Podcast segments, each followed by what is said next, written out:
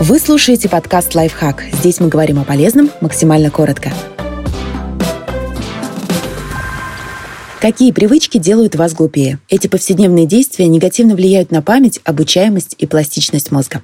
Есть много сладкого. Употребление фруктозы в больших количествах вызывает расстройство обмена веществ, а они негативно сказываются на памяти и обучаемости. Фруктоза также снижает пластичность мозга. Она влияет на создание новых связей между нейронами, которые происходят, когда мы учим или переживаем что-то новое во всем полагаться на технологии. Ученые предполагают, что из-за этого ухудшается наша способность запоминать. Они пришли к такому выводу, изучив действия лондонских таксистов. У тех из них, кто запоминал и выстраивал маршруты без навигаторов, гиппокамп увеличивался в размерах, и память у них была лучше по сравнению с людьми такого же возраста и уровня интеллекта, которые не водят такси. После ухода с работы объем их гиппокампа постепенно сокращался, потому что они переставали активно его задействовать вести малоподвижный образ жизни. Исследователи обнаружили, что у людей, которые мало двигаются, уменьшается медиальная височная доля, область мозга, связанная с формированием и хранением воспоминаний. Изменение в этой зоне – один из ранних признаков болезни Альцгеймера. Вспомните об этом, когда в следующий раз захочется пропустить тренировку работать в режиме многозадачности. Исследователи пришли к выводу, что люди, которые часто трудятся в режиме мультизадачности, хуже справляются с необходимостью удерживать концентрацию и что-то запоминать. Чтобы защитить себя от таких проблем, занимайтесь одним делом и только после его завершения переходите к следующему.